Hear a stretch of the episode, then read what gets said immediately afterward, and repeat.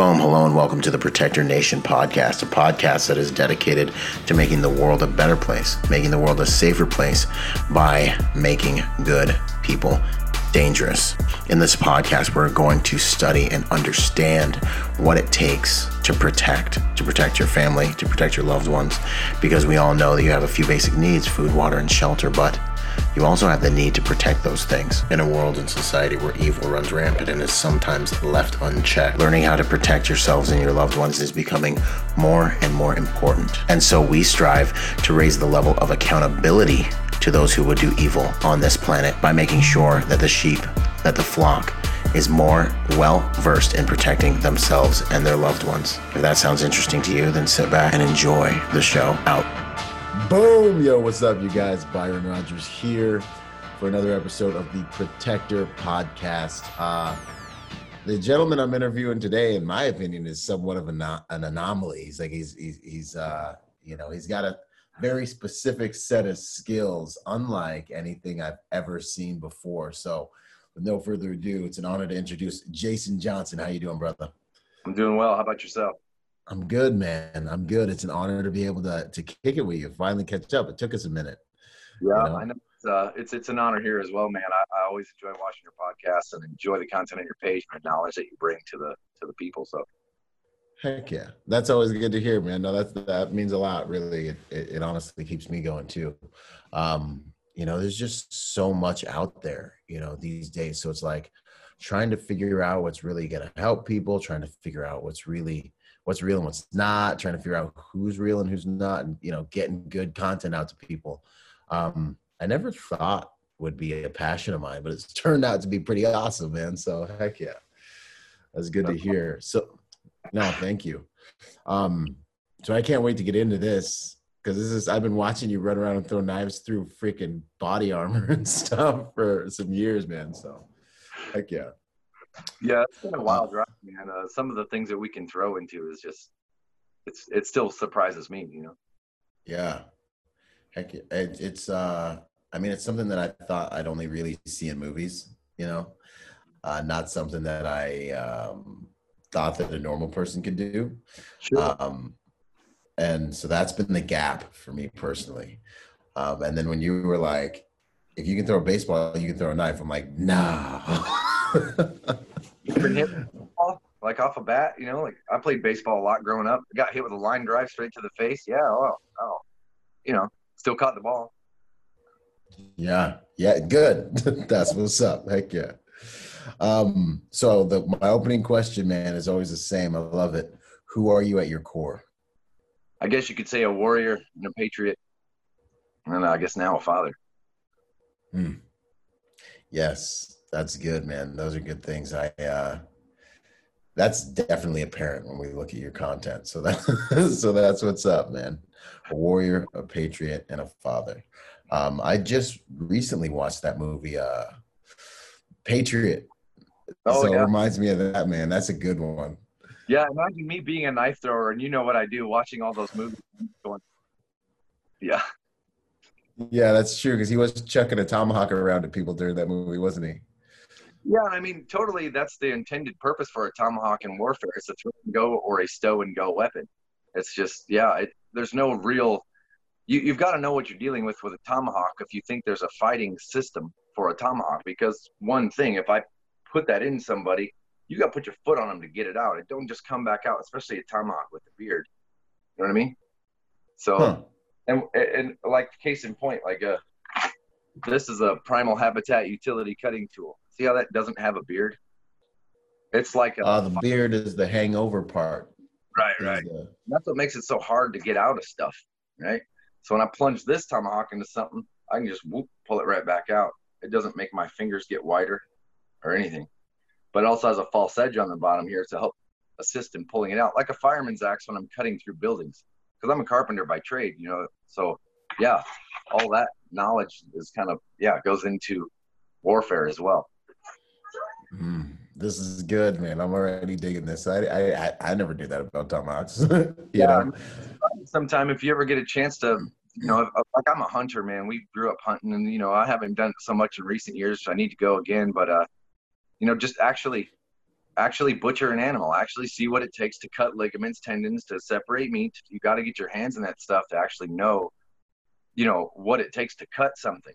And in some cases, it can be really easy to cut something, but it can be hard to cut something just depending on what you're doing. I mean, there's all these things, you know, um, that go involved into uh, blade work, I guess you could say. You know, I, I would contest that stabbing in a fight is almost ineffective, depending. Now you have to hit a just like a bullet, right? There's a difference between a bullet that disables and a bullet that injures. Now, the disabling bullet is usually somewhere in the pineapple, right? In that in that bowling pin shape right on your head. So if you have mm-hmm. a disables, it's going to be getting shot in the shoulder, the leg, or whatever. You got adrenaline dump going on, you know, all these things. So the actual disabling has to happen. Any stab that happens, you've seen guys get stabbed 20, 30 times in a fight and still be standing, fighting, and going. Well, yeah, yeah. that's irrelevant to the fight.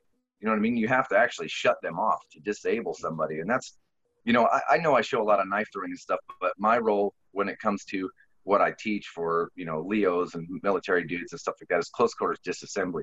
I mean, I use blades like the baby tooth, and this is a blade that I that I have. This is a, called the baby tooth, and it's a nine and a half inch blade overall, four and a quarter inch or four and a half inch blade, depending on how I grind it. But yeah, this is a half a pound almost. You know what I mean? This is a formidable blade. It's a fixed blade knife. You know it, it's in your hand when you feel it. So when your adrenaline's pumping and you're doing a thing, you have a positive engagement into this blade. You feel it in your hand. It's not a light, twitchy little pocket knife tool. You know what I mean? Mm. Yeah. Same. If I throw this in under a second out of my pocket, it blasts you with a pretty good force. You know what I mean? Think of throwing a can of Campbell's at somebody as hard as you can in 10 feet or less. It'll probably send them into the hospital you know. Yeah. So that's what we want is a honey badger. You know, this is just me fighting to my next weapon or fighting to get away. To hit uh-huh. you first, you hit me. You know what I mean? Because yeah. yeah, you know what I mean.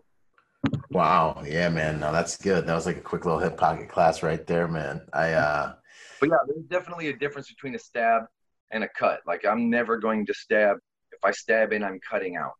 Right? Mm-hmm. If I wanna disable. I'm going to cut you mm. across the neck. I'm going to cut you across the front of your neck, the flexor tendons, above the knee, right? Anywhere that I can get effectively to cut and tear you apart. So you stop moving. That's what I want to mm. shut you off. I don't, because it's not going to hurt you immediately.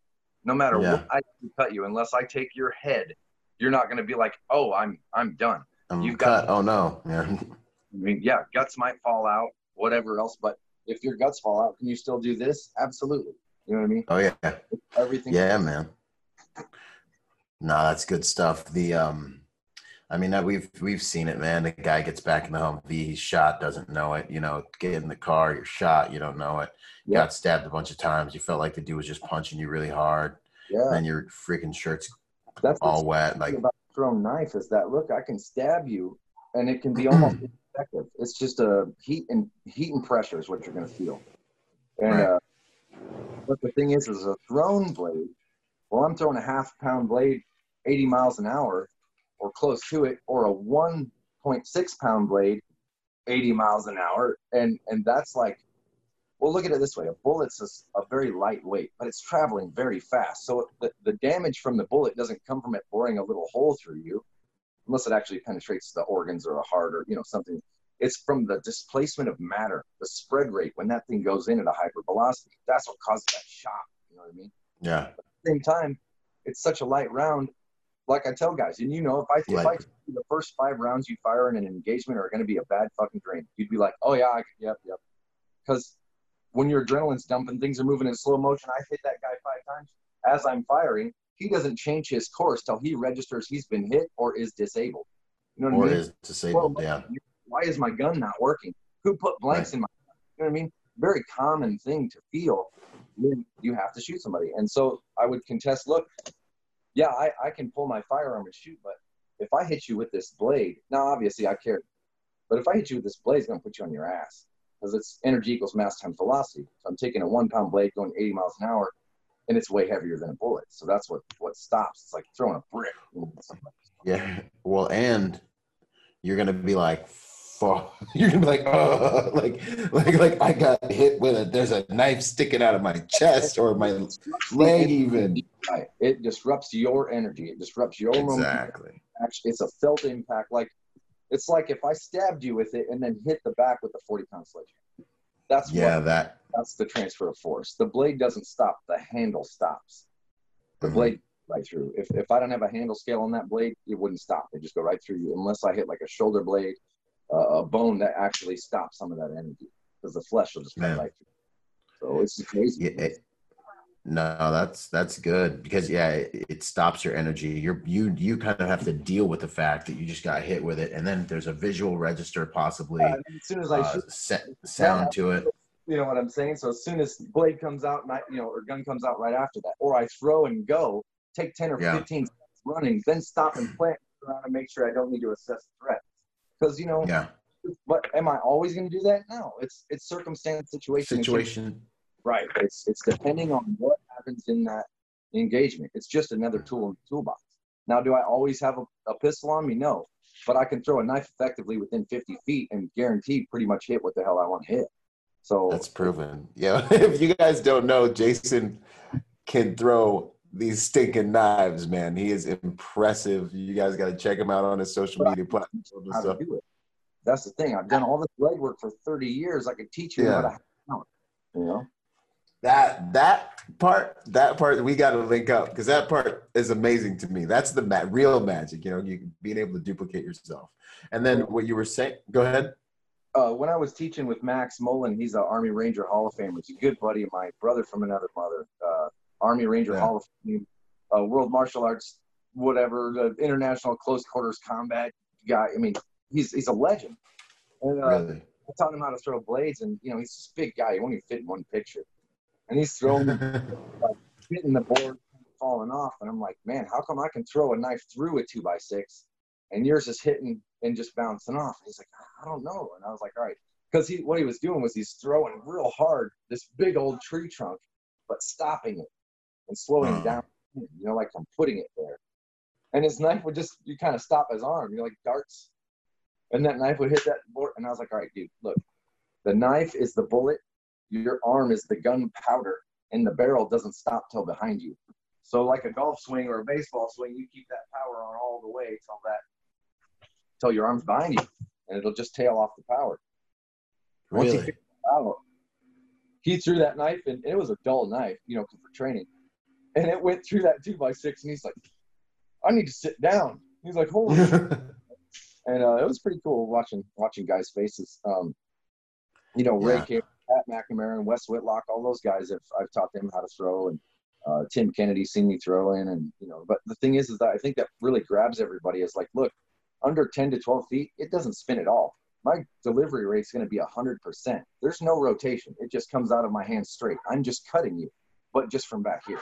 I'm projecting Really? it forward, so it's cut projection, not knife throwing right? Like in the sense of the word, I'm projecting a saber cut, like I would cut you in half straight through, you know. So only after 10 feet does it spin, and then it only spins one time up to 30 feet. So at 20 feet or whatever, it's only spinning once. That's how it's so easy for me to control because I'm slowing. Oh. So it's not like the movies. Okay, so it's it's basically like you just have to manage where that rotation is, Yeah, it's not a and zone. It's it's a region. Like inside inside of ten feet, it's no it's no different. Like I hold my knife like this. Clint Emerson was just at my house recently, and uh, I showed him how to throw, and uh, he he was just blown away. It was a lot of fun, but I got him throwing, and you know it was fun because they were doing all their stuff, watching me do this thing, and I can't like give everything away as to what's coming. But there's a new book coming out, some that'll be very cool. So awesome. but he's just watching me the whole time teach, you know, doing Yeah.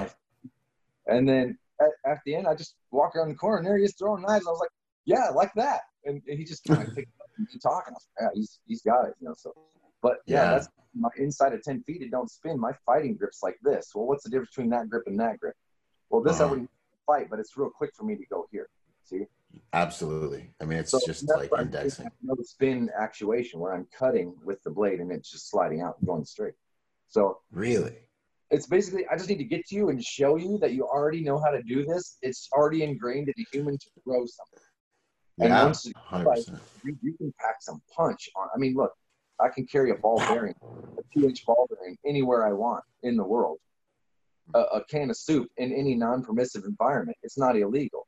Well, dude, if some guy's coming at you at a, with a baseball bat or a machete, drop him with a brick. and then turn around and run and get to a safe place or fight to your next weapon or just keep running. You know, so yeah, yeah, yeah. Don't get nah, that, so you know, there's I, there's elementary sciences and everything that apply to it too. You know, I mean, like I said, the the, the knife that's going to get you is the one you don't see, and that is how cowardice works. So you're never going to yes. see it. It's going to come in front of you and be like, Shing! and be like, stand and deliver. I challenge you to a duel. so, so your environment and your all that stuff, you know it is. Uh, you got to teach people the same yeah. thing. Oh, this is 360 degrees. Uh, yeah, you got to be able to read people, and if, if avoiding danger in the first place is going to be your first lesson, yeah, like I see those people causing trouble. Let's not put ourselves in that trouble's path. You know, right. So let's look up from look up from my phone for a second and see what's going on around me. What uh you were saying too, man. Uh so I last night I was recording some content with Ed Calderon for the Protector Symposium uh, that we got coming up, man, and it's it was amazing. I hope everyone uh, digs in. Uh, but he talked a little bit about the organic mediums that uh, he does and why, and it really I just hear you echoing. It's like you need yeah. to understand what it freaking takes to separate meat bone yeah. and what your knife's going to do when it hits, you know, this, that, and the next thing. You see it uh, on extreme sides of both. Either somebody's not enough or way, way, way hard. You know, like, well, yeah. I, you got it done. Yeah, you know. Yeah, and now you know though, and now you know if your pocket knife is worth anything, and now you know if you know you you oh, have that like I tell people, look, your pocket knife and Ed will echo this as well because I mean I know his blade designs. But look, if I pull out my pocket knife under duress, and this is, I've been in this situation. If you can't yeah. pull the blade out and get it open while someone's hands are on you, you're falling backwards and being punched. It's ineffective. It's a tool at that point. It's a cutting tool, which is fine. But yeah. a fixed blade is never going to fail you. You know what I mean? And a heavier yeah. fixed blade, you're going to feel it in your hand. And when your lizard brain and endorphins are dumping, you need to be mm-hmm. able to have something formidable in your hand that you know is there. You have a positive engagement on it, and you can disassemble effectively. You know. Heck yeah. So, real quick on your blades, man, like, why have you created them the way you've created them? Like, let's take a look at the, design, the shape, like. so the saber tooth is a 12 and a half inch blade. Now this is uh, the um, like the flag or the field blade that I would use in my pack or like the, the fighting knife, right? So okay. this itself is uh, about 30 years of my design uh, influence coming from um, just Man, trying all the blades that suck and knowing what I hated about every blade that was out there and then making yeah. one. So this is a I, I got to thank about He's a Forged in Fire Master champion. He's the guy that invented the TW90. He's the guy that showed me how to grind knives. Now I knew in my head what I wanted because I'm a master carpenter, but I'd never made blades before. So that was the deal. Like he's the guy that helped me on this path. And I had to have, uh, I had another company was going to do it, but they kind of diced things up, which is whatever. And so I decided to make them myself. But the saber tooth is a, about a, a one pound, eight ounce blade. It's a quarter inch thick steel. Um, this one's a, a forged steel finish, but there's other ones like, um, let's see, like this guy has a silver finish on it, you know, where the blade isn't blackened. So I do other ones. This one's got a tan and black handle, but I make all these from scratch. And, uh, you know, they're all custom right now. They are going into production, but as of right now, I'm making them all myself. So the saber tooth, uh yeah, I can put this uh, to about 30 feet, one rotation through a man. Um, this will, I've thrown this blade through 65 layers of Kevlar, through an 85 psi Sammy head. I can pin hockey pucks to a target. Uh, even the baby tooth went through a hockey puck. I was really impressed by that. But again, they're sharp blades. How do you calculate? Yeah, no, hold up, y'all. He's serious, bro. I seen him throw these things through all kinds of stuff, man. It's real. That's crazy. But anyways, go ahead. Go ahead. yeah, the uh, so the baby tooth is basically its counterpart, and that is the EDC fixed blade. This is what a lot of law enforcement guys Sweet. are requesting, and a lot of stuff like this because a lot of guys are using this behind like a mag pouch or something. Look, I'm up, I don't want somebody to be able to grab that off me if we're in a struggle. I don't want it to be easily visible or easily accessible. Yep. I know guys that'll run them behind their mags, you know, behind their vests here, and to where it's just tied up on the shoulder, doesn't get in the way. Yeah. It's there. And I show guys, right. look, this is the grip if I'm underhanded. You know, if, you know, if I'm an ice pick grip, not this, because this implies that I need to cut away from me. Well, that's an ineffective cut There's only so many ways a body can move and to deliver an effective strike. So mm-hmm. this is for when I'm going to go here and bring it in, right? Like if someone's over top of me, I'm going to put your head down into my chest. Sorry about the phone thing. Uh, I'm going to pull your head down into my chest, and if that won't go, I'm going to cut the flexor tendons that you're holding yourself off me with, and I'm going to rip this down into here, and I'm going to pull your head down into my chest, and I'm going to bring this blade like this, and put it on the inside of your neck, and I'm, you know, you know what I mean? I'm going to shut you off.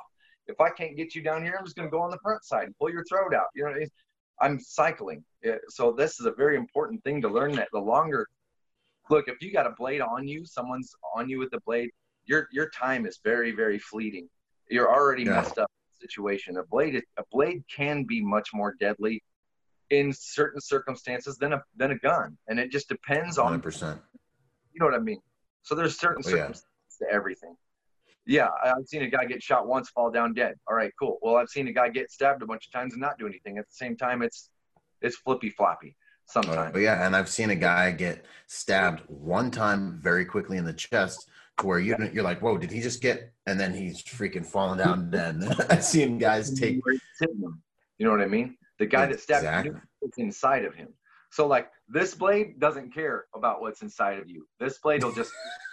I, I can take yeah a lot of things. This is an 80 CRV2 trailing point recurve that I made to pass a little test from Travis Wuertz about whether or not I could grind such a blade. So we did one of those and we put a sweet coffin handle on it and it's got little hollow grindy fullers that I'm working on the handle still, but uh there's my logo on the blade. That's how I do like let's see if you can see that. But yeah, basically logoed out. Uh, yeah. So that's a trailing point recurve. Something like this might not care as much either. This is uh, called the Crusader Bowie. Check this out. There's a Crusader on it. I made uh, two of these when a buddy of mine came through. But you know, it's cool because now that I have this knowledge of how to make what I want, yeah. I can make what I want. You know, so it's awesome. That's way cool, man. I'm excited about that baby tooth, man. That that's real cool because it's just something like we can just slide. Yo, you got tomahawks in there? What's up? okay, so check this out. This is called the Primal Habitat Utility Cutting Tool, or fucked. yeah. P H U C T, Primal Habitat Utility Cutting Tool.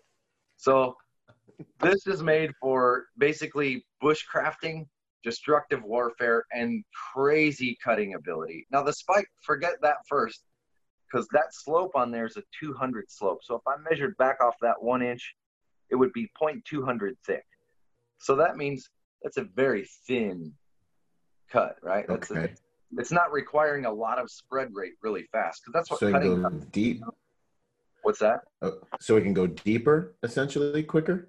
Basically, look at it like this: uh, the this primary bevel here, where that grind yeah. is, yeah. is like this, right?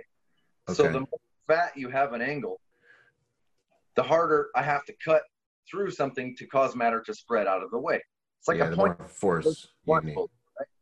So if I have a more back angle, it's going to go through things way easier. Well, if I bring that angle down to almost nothing and then sharpen it like this, then that you see how fat that bevel is, how fat that grind is, and look how thin that edge is. You know what I mean? Like that thing is. Yeah. So it's ground to zero, and that means it'll pass through something really, really easy, and, and that's called cutting geometry. So this guy has a 200 slope and it has a 350 slope tip. Well, what that does is allow me to throw this thing with devastating results because my penetration is always at this angle. Now, look, if I'm up close, I don't throw it like this. It's going to flip right around. I'm going to flip it around like this. And I'm going to throw it, and it's going to go, yeah, it's basically my no spin throw. So it comes out of my hand, boom, it just hits like that. It barely turns. So it hits upside down at this angle. Smash. And this is like a two and a half pound, maybe a two pound tomahawk, quarter inch thick, 1090 yeah know, I can I can chop a three inch tree in one swipe with that. Wow, you know what I mean? So it's great bushcraft. Yeah. But in the warfare department, it's great because it'll, you know, th- so a little history about this. This goes back to like 600 AD. The the idea of this tomahawk to the Filipino headhunter style tomahawks, and that shape was it didn't have an edge. They were just a hooky, like a hook piece of metal that came like this, so they could hit you in your head and pull it right back out. And that was what the idea takeoff was this, but I needed a good cutting edge for bushcrafting. and I needed this to be sharp and edged as well. So that way, when I throw it, or when I'm doing bushcrafting or disassembly, look at how I can catch tendons with that tip. You know what I'm saying? If I hit you in the leg with that tip, it's going to take whatever it touches. So, you know what I mean? But yeah, Yeah. Uh, again, I plunge that in, it makes it come out very easily. So that's real important when you're about using it in combat as well. So uh, the I got man. the people that uh, are down in Africa with the Different Rhythm Foundation want some of these guys, uh, which should be really cool. So it's great, great bushcrafting tools. Man, that is amazing. I mean, it just is a quick, good little hip pocket lesson, but knife guys, man, y'all scare me more than gun guys, to be honest with you, dude. Like, I'm like, forget, shoot me, shoot me, shoot me. Uh, And I don't want to go knife on knife against somebody. That's why I throw knives because there's big bad men out there that I like. Dude, I'm not a skinny guy, but I'm not fighting some of the like. I got a pro fighter in my house right now. He's hanging out with me for the weekend. What do you mind? yeah. Uh, yeah, I'm not. No, I'll, I'll just throw a knife at you and run. So and then yeah, I'll Yeah. you. But like same thing here. Kukri blade, right? This is a Yeah. blade that I've put together. This is a you've seen me on Knife or Death on that History Channel show. I use a kukri. Well, this is one that I'm making, and it's uh, a little dirty, but that's because I made this thing to beat the snot out of it and test it. So, yeah. Is it different throwing a kukri? Can you still, can you is throw? it a, yeah, like, is it kind of weird at shape for throwing? see that handle shape? Uh, So it doesn't really like it. Can you throw kukris? Yeah, but you almost have to actually let go of them when they get to a certain point because that goofy shaped handle's made to not come out of your hand. Which is great. okay. One, I have some blades to throw and one, some blades for stow. You know what I mean? I want to keep Yeah, yeah, yeah. some blades on me. So, uh, but yeah, I'm, I'm, I'm an equal opportunity guy. So, It's aggressive. It's just such an aggressive way of killing, man. It's just, it's just gruesome. It's in there. It's sensual, you know. Well- So, believer that if men didn't have to shoot things in battle, that uh, wars would be fought way less. You know what I'm saying? Yeah. Like, no, yeah, absolutely. we wouldn't, we wouldn't fight over such trivial things. Yeah, yeah. it's like, do I want to cut this guy up, or, or do we want to send our sons sons to go cut each other up over this? I mean, I don't know. yeah, it's like, do we? Uh, so 80s called Robot Jox. Robot Jox. dude, it was hilarious. The the nation would, would make huge robots, and that's how they would solve their disagreements. They would have these stories tall robots that would fight in these arenas, and super old, eclectic '80s movie. But I was like, huh. And then then uh the robot fighting came out, and I was like, hey, see, it's gonna happen, but never did. But you know, but it never got there. That's what's up. So, how did you get into this stuff, man? Um, I grew up in a small town, man. Uh, my dad was a deputy sheriff. Not a lot to do besides, you know, hang out by the in the wilderness, ride trains, and watch martial arts movie marathons. So, well, yeah, I, I I'm a dedicated guy. Like when I put my mind to something, I'm going to do it to the most logical way that I can. And like, so I've taught myself how to throw since I was about nine or ten years old.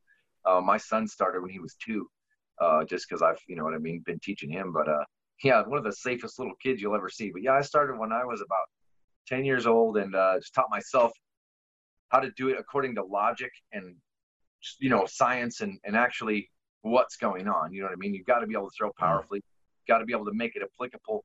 Uh, and the biggest thing about this throwing method that I've developed is look, I can do it at 10% power or 110% power, and the knife will do exactly the same thing in the same distance. Nothing will ever change. And that's very important when I come to, Yeah. oh, shit, you know what I mean? I have to be able to make sure that my blade is going to do what it needs to do when I'm under duress. Well, look, I would say again, nothing is more primitively attached to a human than throwing something, right? It's ingrained in your body.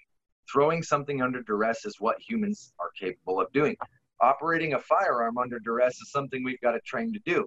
You know what I'm saying? So true. Yes. being able to do that. So yeah, throwing something. Look, I'm just going to teach you how to throw something, and you're just going to be able to do it. You know what I mean? It's it's such a easy thing that's just we've forgotten it for the last 250 years. You know what I mean? Yeah, a hundred percent. Huh?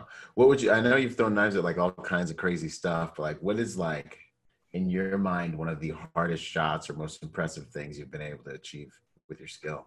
Holy crap! Um, Wow. Like, you've, like I've seen you hit all kinds of stuff. I was like, nah. Oh, dang, you did it.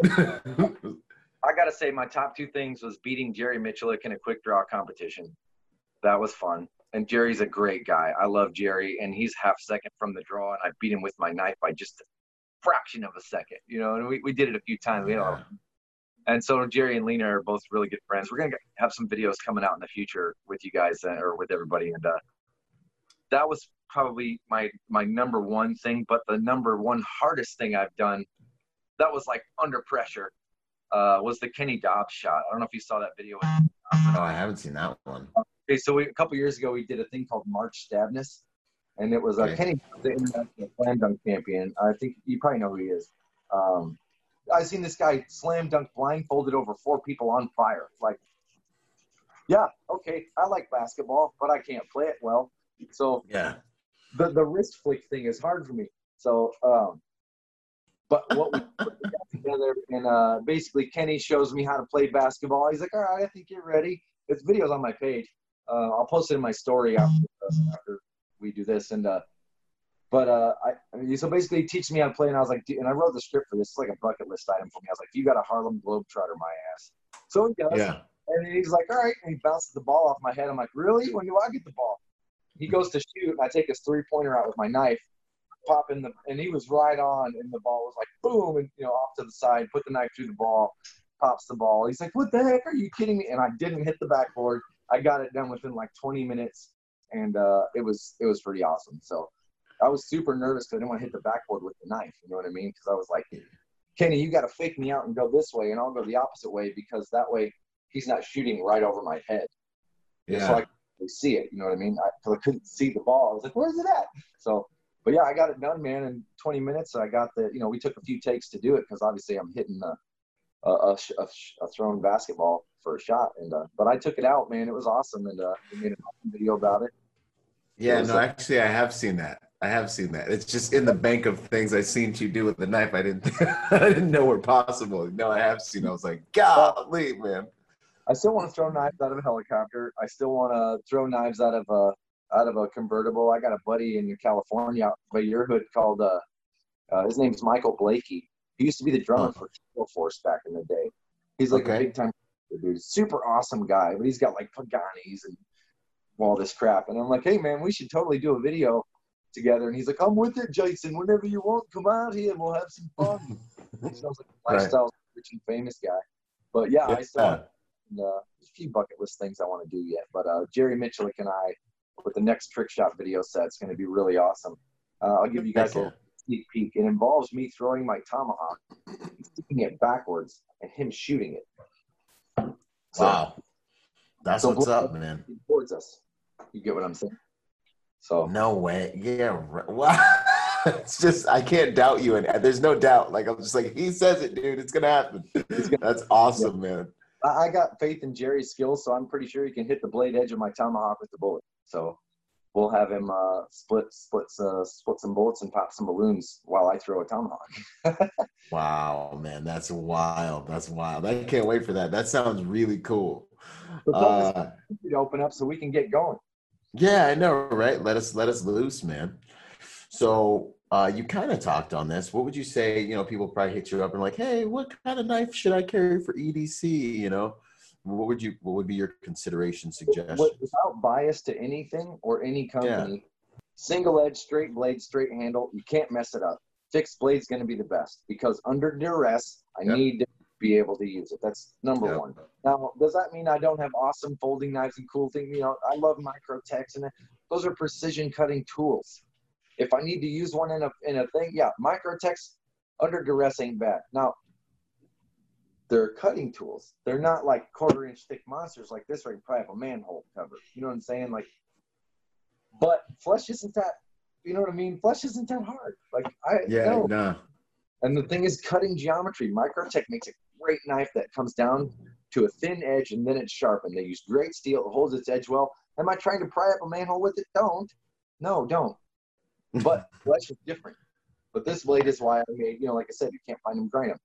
Regardless of that, single edge, straight blade, straight handle. I don't want something facing back at me sharp when I have that blade out. If I've got my blade like this, I'm cutting away from me, right? I'm cutting away from me. So I won't want something facing back at me sharp. Even like on the tomahawk, you'll notice that the back side of this isn't sharp. It's just spiked. And the reason it's spiked is for bushcrafting. I can plunge in and drag some stuff. Yeah, it's for warfare too. But well, that's better than that. So why wouldn't I just, you know what I mean? So yeah, yeah, you're not gonna cut yourself. Use stabbing is when our blade is too dull to cut. That's that's really that's really it. And if I stab in, I'm cutting out or I'm using it as a lever. I'm gonna put it in the. It's nasty, right? Yeah. People aren't ready for. A lot of times, people aren't ready for the level of what you actually need to do when it comes to disassembling somebody with the blade. Uh, they're for when I say things like, "Dude, look, when you dig that blade into somebody's neck, and I'm using my back muscles to get this in, you're gonna feel that blade edge hit the spine, and you're gonna Yeah. have to Power through it. Yeah. yeah, get it off of the spine and retch that through the spine. When they stop moving, you'll know. You know what I mean? Mhm. Uh, but it's it's it's gruesome, man. Like I had buddies, case in point, Some- Mhm. one of my city boys. Yeah, grew yeah, yeah, yeah. Ah. We had a high backstrap shot on a deer, and I had a sword, and I was like, "Hey, you know, you guys can cut through a person and cut a person in half with a sword, and they don't even know it." They're like, "Whatever, you know, whatever." So we left the thing not gutted, and I hung it by the Achilles, you know, upside down. I was like, "All right," and I, and I, I said this, "All right, you fuckers ready?" And they're like, "Yeah, whatever." And right as I turn around, I just went, and just sword drove cut, and that deer went and just dropped. Didn't swing on the rope, nothing. And they were just like, "Oh!" And my one buddy's like, because that smell hit him, you know, because that's like Oh yeah. city boy. Everything. Dude, water buffalo beheading ceremony. Look it up. Little bitty Yeah. girl guy, a little Nepalese dude with a kukri, just water buffalo, like right in front of the shoulders.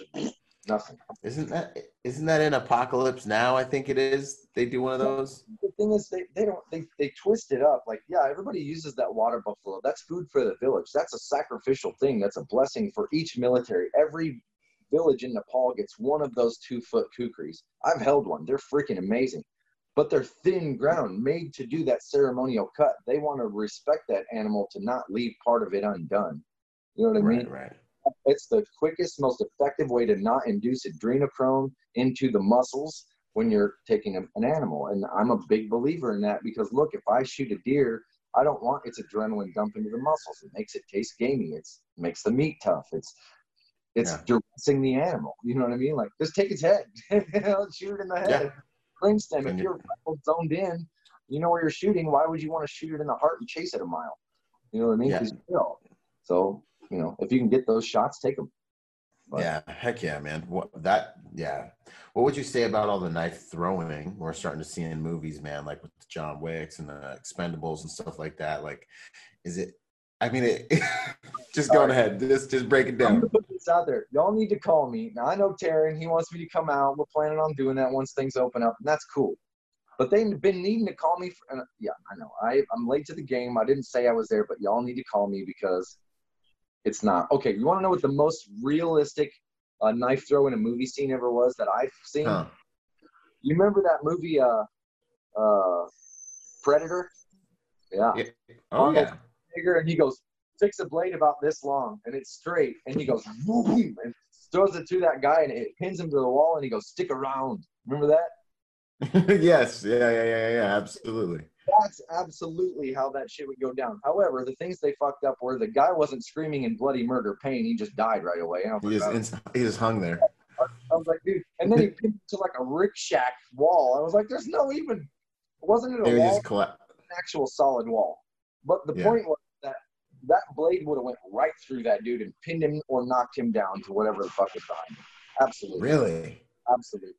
Man, that's wild, dude. It just seems so powerful, man. No. Like if I take this handle scales off the knife and it's just flat, it'll go right through you. Like just root. People don't realize when you're alive, your bones are soft and cuttable. Like I'd take an arm, just whoop, clean on the angle. Because the point because they're flexible and soft, that's how you don't break a hip when you fall. When you get old, Ah, they start getting harder. But we don't have brittle. if you ever cut apart a deer, you take its front front front hoof. When you look at that bone structure, you cut that in half and look at how thick that calcium is on that bone just there. Then you go up to the next joint and cut that thing apart and look at how thick the calcium is around the bone there. It's not. Those hooves are made for fighting, for clanging. You know, they're made to be tough because nature Yeah, knows armor. them up. You know what I mean? So, yeah, bones on a human are they're tough, but they're cuttable, super cuttable. Man, there's like a whole bunch of information like IQ that you're pulling from a lot of stuff you're doing with the with the animals, man. That's good information for people to really have, man. That organic medium is is huge. I'm, I'm just it's a recurring theme with a lot of guys that I really that I'm studying and respecting. Probably back up the fact that, like, you know, like I, I talk to military field medics and stuff a lot, and I'm like, yeah, it's a it's a weird thing. Even with shrapnel, which is high moving, high rate of speed shrapnel, which is still it's crazy to me at the high rate of moving that organs can still move out of the way. And what I mean yeah. is, you know, what I'm talking about, right? Yeah. Oh yeah, absolutely. Stab, you can get stabbed like 20 times, and okay, there's variables. If the blade is very sharp, it's ground to zero and it, those can increase your variables but by and large that hard membrane around the organs can move and slither around a blade depending on or adult you know what i'm saying there's very mm-hmm. there's things that so you got a hard membrane around your organs and depending on your and actually depending on your age and your gender those uh, organ membranes can be different they'd be a little bit tougher a little bit a little bit thinner yeah little armor yeah, I mean, and, it's your organs don't get beat up and tore up. You know, the body's amazing. It's amazing, and uh, I was even with Jared Reston. I was studying with him this last week, and he's just kind of like the human body is generally unimpressed with bullets. Generally unimpressed with that stuff, man. It's like the body can take such a beating, and that's kind of when you opened up. Yeah. What's what's that? Tough. You know what I mean? It's that's yeah fragile at the same time as be tough. I mean, a guy fell skydiving and his parachute didn't open. He bounced off the ground and was fine. Like, yeah, yeah, yeah. No, and it's it's it's uh, one of those things where it's just like it's round placement, just like stab placement. These are very cut placement, very important principles because the human body is a crazy thing, man. That's very interesting. So, and I'll say this: like, look, I'm not into the whole spinning knife thing. I show yeah. close disassembly. Now, if you think for a second you're going to go into a fight and do some type of spinning knife crap, you got the the dump the. Then go do it. But I would say that the first time somebody shoots at you, you're like, "Holy shit!" No, you. About the fiftieth time somebody shoots at you, you're like, "You missed me, fucker." You know what I mean? So, this is true. Absolutely. And do this blade manipulation, fancy. No, it's two silverback gorillas colliding in battle. That's what it is. Yeah. Boom, boom, stat. you know what I mean? Get that Absolutely. in mind that you need to learn how to cut effectively, hard, powerfully, fast, and cut the right things. And that's that's Violently. all I'm about that. You, you, know, grow up on the farm yeah. And fucking uh, wrangle with cattle and hogs and shit all day. Be chased, you know, have to take those fuckers down. Learn how to get tough with some shit and realize yeah. there's only so many ways a body can move effectively and deliver an effective strike. I'm not going to be like, who, who, who are you doing that? No. you know what I mean? Like, fuck down. Yeah, I'm yeah. gonna you before you get close enough to me if I know there's danger anyway. You know what I mean? That that blade's gonna come out and I'm gonna put you on your ass and I'm gonna take about five steps back and I'm gonna be like, Are you done or do I need to put holes in you too? You know what I mean? So the only reason I say this is a useful tool in the toolbox is because number one, if I don't have a gun, number two, if I don't have a knife, I can throw anything as a weapon. A fucking stapler on a desk is devastating. All right. A metal stapler, oh my goodness. Anything with some weight to it, man, just learn how to throw. And then the thing is like, look, as a citizen, as a civilian, there's a thing called refraction rate. And that scares the hell out of me. Because if I have to put rounds in somebody, well, that means that my life's in danger. That means danger's close. That means uh, I'm not thinking about the after environment because I don't have the time, the distance, or the or the you know the the mental wherewithal because my life's in danger. That means if I bandwidth for that shooting five to ten rounds in him until he stops moving or goes down. Well, what about that lady over there? What about that person over there? Or what about this? Depending on how I hit the body, the rounds I'm firing, the voids and cavities that it hits inside the body, the angle of placement, those rounds can go up to 60 degrees behind, through, or off of somebody. Um, that's a real thing. That's a real thing. We had a guy that was filming for cops here in Omaha die because a round went through a guy and 45 degree angled out of him and got him on, you know, he's had his camera like this it got him underneath his vest, you know, right in that spot where, yeah, and killed him. His family ended up suing the city and won. And I'm like, why would they win? He's filming for cops. You know what I mean? I wouldn't want that from my family to sue because that's my job, you know. Anyway, uh, but yeah, that that refraction rate's a scary thing because if I'm in a crowded area and it's danger close and oh shit, I'm going boom and I'm pulling out overkill. A pistol's overkill at close quarters, especially when it doesn't get that effective right away. You got to hit that spot. No, it's just there's refraction rate, so you got to take that into consideration or not because there's a lawyer attached to each one of those rounds that you fire. And if that goes through and hits some poor lady's kid, you're not going to be able to sleep with yourself. So there's know what your tools are. And I'm not saying do this over that. I'm saying, look, if I can under a second throw this blade and be guaranteed that in 10 feet or less, I know it's going to hit my intended target. And as I, here, let me back up. If I do this, and I got my blade here, yeah? And I got my appendix carry here. Well, look at what this is. Boom, look where my hand is. Shirts up, pistol. See what I'm saying? So it's. Yeah, we're already getting to work. Or it would look like this stick, turn, run, grab pistol, plant. You see what I'm saying? So there's a thing, or, or let's say we're close, foot, knife, and go. You know what I mean? It's it's just a it's learning how to use your body in effective ways and, and what's actually going to work according to what you need to do. So yeah. yeah, I'd rather take a cut on my leg than a than a cut to my arm or my chest. I'm gonna I'm gonna push you hard, and I'm gonna throw a blade at you and turn and run. And then if yeah. you're still I'll pick up something else and blast you with it, or I'll shoot you. You know what I mean? Mm-hmm. So it's just yeah. yeah, use your environment, use your brain, use the honey badger. I call that the honey badger because you know I'm striking you first, hard as hell. This blade will put someone on their ass. Um, but the baby tooth is, I, like I said, I can throw that baby tooth through a hockey puck, which surprised me. I was like, wow, because a hockey puck is serious, you know dense. Yeah. Yo, I uh nah man, I love I love how like violent and aggressive uh, it's just manliness. You know what I mean? Like this is and it's it's well it's violence, you know, male or female, you gotta be able to achieve that.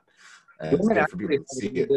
Learning this over men for some reason. Dude, I've been teaching this for years and it's like, why do women learn this so much easier than men? Uh, just the throwing portion. Yeah, they got to learn to be more aggressive. Women do, but throwing, they're like, they get it so easy. Like, uh, Jamie Villamore, um, you know, uh, and Pete's all those women that I've taught lately that are, you know, shooters and uh, the, let's see, Jamie, the, there's been a Vegas gun girl and, uh, um, God, just my, my mind goes blank sometimes, but it's like, I've watched women come out there and be able to just rifle knives in. And I'm like, people don't realize what they're doing. There's like, oh, there's no power in a knife. I'm like, dude, I can show you a video where a kid throws, uh, a kid throws these Okay, these round quarter inch radius blunt tip through a kid's arm, goes through his freaking arm. He's like, just, dude, you're fleshy. You're not hard. You're fleshy. through you. So, and that's the thing. I mean, you take a blade like that and it's ground to zero. So, what's its penetration force? Well, it's directly relevant to its small, you know, right? How do you calculate penetration force when it ground to zero? Only when the blade gets wider and actually leaves a footprint can you calculate some sort of resistance to its penetration. So Golly, at the man. it's just going in. You know, it's just it's going in. uh, I did that video testing for Innocent Armor you saw, and that went yeah. through layers of their overlap. Now, a great. It's great for stopping rounds. It's great for stopping most slashes. If I slash yes. it with this, it's going to cut it in half. If yeah, I slash yeah. This, it'll leave a, you know, cut through it a little bit. Yeah. It's all about what's relative. You know what I mean? Like a, but a thrown blade, there's so much power on a thrown blade that just people just don't know because everybody sees that circus stuff, you know. And I mean, yeah. I never saw that circus stuff growing up. I didn't have any influence saying, well, you can do this or you can't. Man, I threw at atlatls. I use slings. I hunt deers with spears. Okay, so that's like, yeah, I do that. What, what's the problem? I mean, he's like, "What's weird? What's no one told me I couldn't. I was minding my business." you know, guys I've heard that are dudes that are my heroes that that I respect a lot. When they see me throw a knife and they just go, "Holy shit!" and that, that's yeah. like they are. I'm already tapping into that primal thing in them. They already see its effectiveness subconsciously because they just watch me throw with the force of a hurricane, and they're like, "Yeah." I, I want that. I want to do that. So 100 percent, dude. Because it's like you didn't even know it's a possibility. It's like whoa, whoa, whoa, whoa. It's like a lost art. Like, what happened here? You know, that's really cool. Five gallon drums, car doors, through the panels of car doors. We've thrown through uh, two decks of cards thick. I got through with one of these, and man, all kinds of stuff. So yeah, there's it's a very real, applicable tool in the toolbox, even if it's not a knife. Heck yeah. I, here's what I say to people real quick. I can test that my knife, even if it doesn't stick under 10 feet, if it hits you as hard as I throw it, it could hit you like this. It's going to do the same thing in the same amount of time that I need it to do what it needs to do, whether it sticks or not. All right? mm-hmm. So, and basically what that means, whether it's a sizable rock or a knife, it's still going to do what I need it to do. It's going to allow me to fight to my next weapon or fight to cover. You know what I mean? So it, it takes throwing and puts it back on the table as a combat effective, uh, yeah. just concept, tool, tactic. Right. Really. It's like, yo, throw okay, some so trash. What's your biggest fear? What's that? As a cop, what's your biggest fear? Your biggest fear is distance. My weapon battery. Well, let's let's put it in a situation. When my weapon's out of battery, there's no backup, and someone's over top of me taking my life. That's my biggest fear right? Mm. Guy's rushing me with a knife. My weapon falls out of battery. Guy pulls me over. Weapons out of my hand, and I have to try to defend myself from a knife attack. That's one of my yeah. biggest fears as a cop, yeah. right? Holy crap! So being able to teach guys how to take a baby tooth and shut someone off real quick, you know what I mean? To pull them down yeah. into themselves with their blade and shut them off. You know what I mean? Effectively fast. That's so important look, it's going to be a momentary thing. If I can't cut across, like, because here's the the posture. If I'm on top of you, right? That's the posture. I'm holding you down, trying to. If I can't get your head down, I'm cutting across your arms, which is the flexor tendons. You're going to immediately try to bring that up in you, which allows me to pull your head down, and this isn't going to work either. And if I can't get my blade, and basically what I'm doing is I'm putting the blade over and I'm hitting your neck with my forearm. I'm not trying to stab myself. I'm, I'm just hugging you and I pull you in and I on you and I put it in the spine. If I can't get your head down to do it over the top, I'm just gonna go on the front. I'm gonna put it right yeah. in the side of the neck and just cut that shit right out. Well, and it's I'm like most. It, you know what I mean? And yeah, absolutely. And the the general kind of, I'd almost say reflexive tactic everyone tries to use is they pummel on top of you and then they go for that kind of ground and pound. And if you, I, I mean, I had a situation with a guy outside of a uh, you know, outside a club one time, and the dude was like 300 some odd pounds. Like he was way bigger than me. And I remember being like, and I, I had my girl with me, and he was getting all weird, and he was like, "Yeah, crazy things happen in the nighttime." And like, I remember thinking to myself, "This dude's gonna overpower me. He's gonna come at me. I'm gonna embrace him. I had a fixed blade. I had a delta dagger in my appendix. I was like, I'm gonna just draw. I'm gonna take him. I'm gonna suck him in. And I'm just gonna get to work. I'm gonna cross, yeah. cross my legs up on top of him. I'm gonna hold on, man. Start doing this. Yeah. Right? Because you want to open them.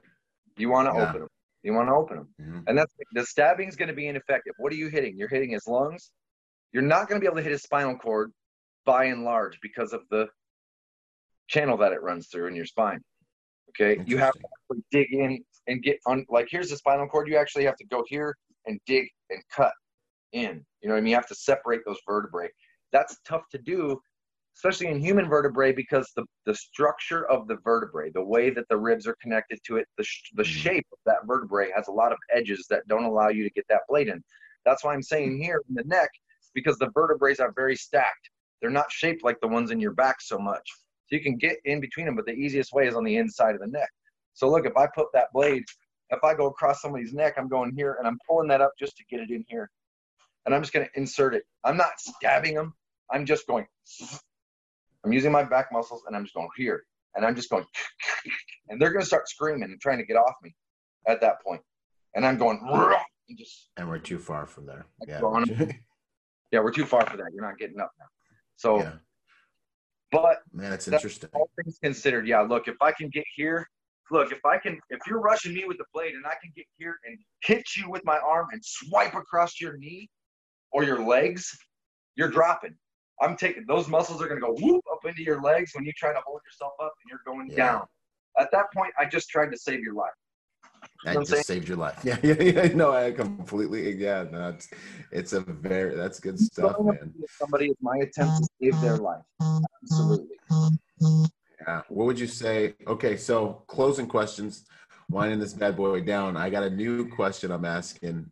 Nominations. Who would you nominate to be on the Protector podcast and talk to people about personal, all this type of stuff, man?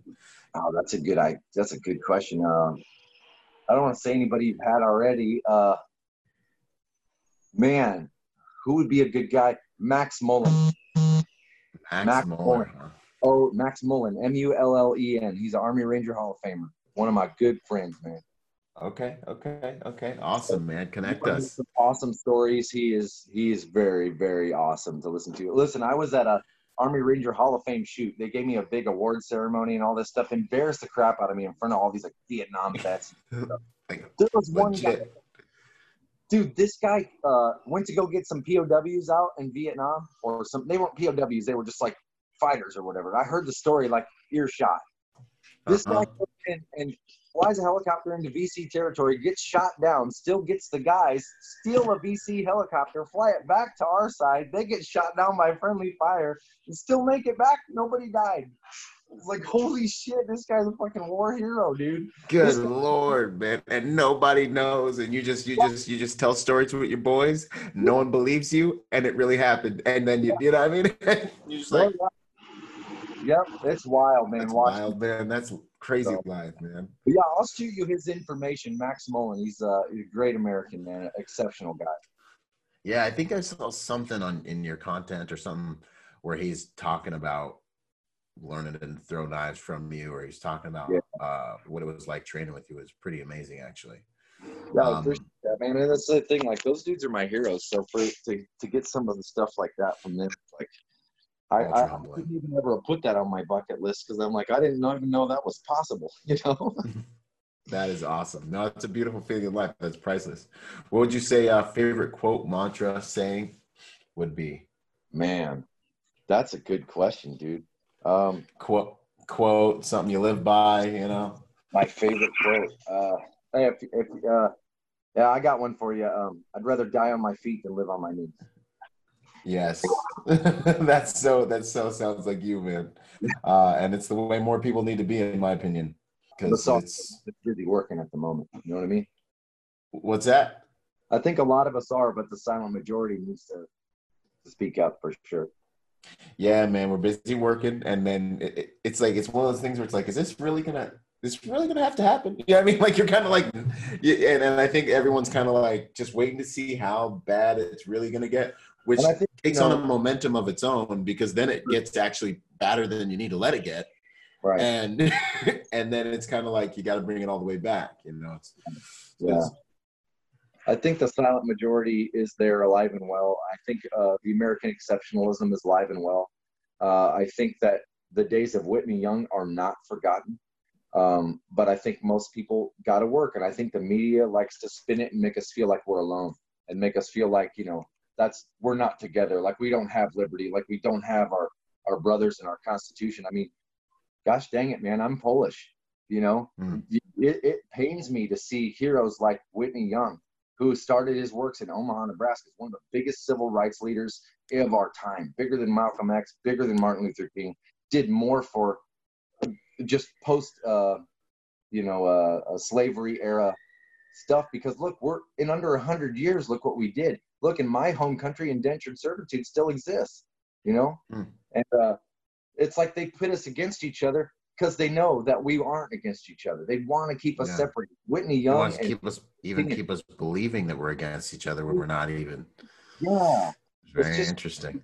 watch, dude. I never thought we'd see uh, that kind of thing here. My kids are home. That, that Yeah. yeah, I'll be the same way, bro. That kind of deception on such a wide scale and such. I mean, it's just it's just so disempowering to the public and the people. It's very it's it's it's it's upsetting. And then you know, like like I feel like that Leonardo, not Michelangelo quote. I opened my eyes only to see that so many are still asleep. You know, it's it's it's. uh, I'm just like, we're past this, guys. Come on, Uh, we Yeah. we together. This is our deal. Like this is America. You know what yeah, I mean? like we're good. years we abolished slavery, and we only took us hundred years because freaking the assholes from uh, over across the pond wouldn't let up. You know, they were fighting us Yeah. all the way. We had to Mhm. fight. And so I just, I don't know. It's unfortunate, but like I said, American exceptionalism is alive and well. People are waking up to it. Guys like the Hodge People helping out, you know, doing things. Uh, you know, everybody out there actually studying history and doing the the right work. You know what I mean, and, and realizing things for what they are. It, it, social media has helped a lot with us being able to come together, It's the connectivity. Stifle it, but we ain't letting them. So, I mean, Yeah, hundred percent. Instagram. Hit search page and just look, and you'd be like, "What the hell?" It's And too- now they're trying to they're trying to find a way to censor the social media and control the narrative there because they control the, the the media and what you get to watch on TV. And now we're trying to post stuff on social media and they're sh- shutting things down. Like, I mean, I hate to be. I post that Plandemic's interview and shut it down. I asked my I asked my followers, yo, send this to me because they keep shutting it down. Every time it gets sent to me, it gets shut down in like a few hours, and I'm sitting here like, yo, there's really stupid stuff on the internet. There's child porn all over the internet. There's uh, pet psychology all over the internet, and you guys mean to tell me that this one documentary uh, is so dangerous that you have Right. to take it off the internet? they don't have the authority to do that. And See, they um, shouldn't be allowed exactly the authority to tell me what I get to watch. Well, this, from what I understand, Section 230 of the CDA said basically uh, whether you, you- you have to either choose whether or not you're operating as a publisher or a platform, and they got called to task for that in front of the government. They said, "Yeah, we're a platform, not a publisher." Okay, they got Right. fined millions of dollars. They just paid it and kept doing what they were doing. How would you like to be remembered, brother? What for type the of guy that what- defined and for the for being the, the guy the guy that defined what knife can actually do. You know what I mean? My, my whole life goal is to show the world what knife throwing and knife work can actually be and, uh, and accomplish. Wow, that's good. What knives can act? That's definitely who you are to me, man. Like I, you've blown my mind with the stuff I've seen you do, and I'm like, what? What? I had no idea, bro. Um, would you say a habit, uh, or just thing that you have in your life that you think people should consider that makes them better people or better protectors? Uh, man, that's a good one. Um, a habit. I mean, awareness is a habit and things like that. But I I would say if you wanted to get into a habit, is never limit yourself to a certain amount of knowledge. You know what I mean? Hmm. Always look for more. Always try to get more proof, more information, more knowledge, and, and more experience. You know what I mean? Nothing's Heck yeah. nothing, nothing's as great of a teacher as good old experience. So. That's the truth, man. I'm I'm actually typing that one. Uh, that's good, man. Never limit yourself to a certain amount of knowledge. That's outstanding, man. That's keep that cup at least half empty, man. Keep it a bit empty. Um, Yeah. What are you up to these days, brother? And where can people find you, man? Uh, I'm on Pro Knife Thrower, uh, ProKnifeThrower.com, Pro Knife Thrower on Instagram. Uh, I've been making knives constantly. Uh, they are going into production, so you will see the saber tooth and the baby tooth come out, as well as the primal into production. I will still make them custom also, but those will be like a higher level.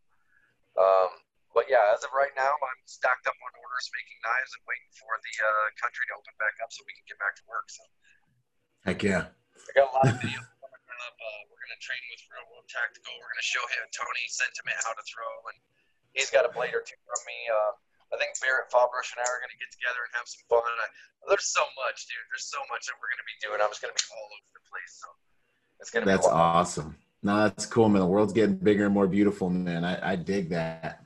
Hopefully, we can do some things for the Protector Nation as well, too, man. Once we get, once we, once the world, world turns back on. Let me you know, know. man. I'm more than happy to show you some of what I do and, and get you thrown and, and get you a proper blade. And, uh, yeah, let you turn you loose with it. Heck yeah, I can't wait, man. Jason, you're you're you're you're a real dude. You're a men's man. Uh, I appreciate it, man. I really appreciate talking with you, learning from you, um, and you opened my eyes to this whole new thing. Hopefully, this will be the beginning of a, you know a little bit of a chapter, kind of episodes that we can do, because I'm definitely looking forward to learning more about this, brother. Well, Good stuff. done. You let me know when you need me. Heck yeah. All right, brother. Take care. Thanks once again. And uh, I will, all your links and stuff we'll put underneath the podcast so people can find them. And uh, yeah, man. God bless and Fi, brother. Out. Thanks, guys. Boom. Boom, yo, what up? I hope you guys really enjoyed that episode. Hey, listen, in order to get more out of the brand, I want to encourage you to go join us on our social media platforms and join us at protectornation.com. We post different types of content on our different platforms at different times. Uh, you'll get blog posts, you'll get videos, you'll get real world combat engagements and things like that. So stay plugged in in order to get the most out of the brand. In order to support us, also go to protectornation.com and buy something or join forces with me on Patreon. You'll scroll down the homepage and you'll see the link. Uh, anything you can give counts. You know, think about whatever you would lose in your cushions or like spend on McDonald's this month, five bucks a month, whatever it is. Uh, that helps. That helps us make the world a better place by making good people dangerous. Anyways. This is Byron Rogers, protector by nature and by trade, and I'll see you on the next piece of content, whether it's a video or podcast. Out.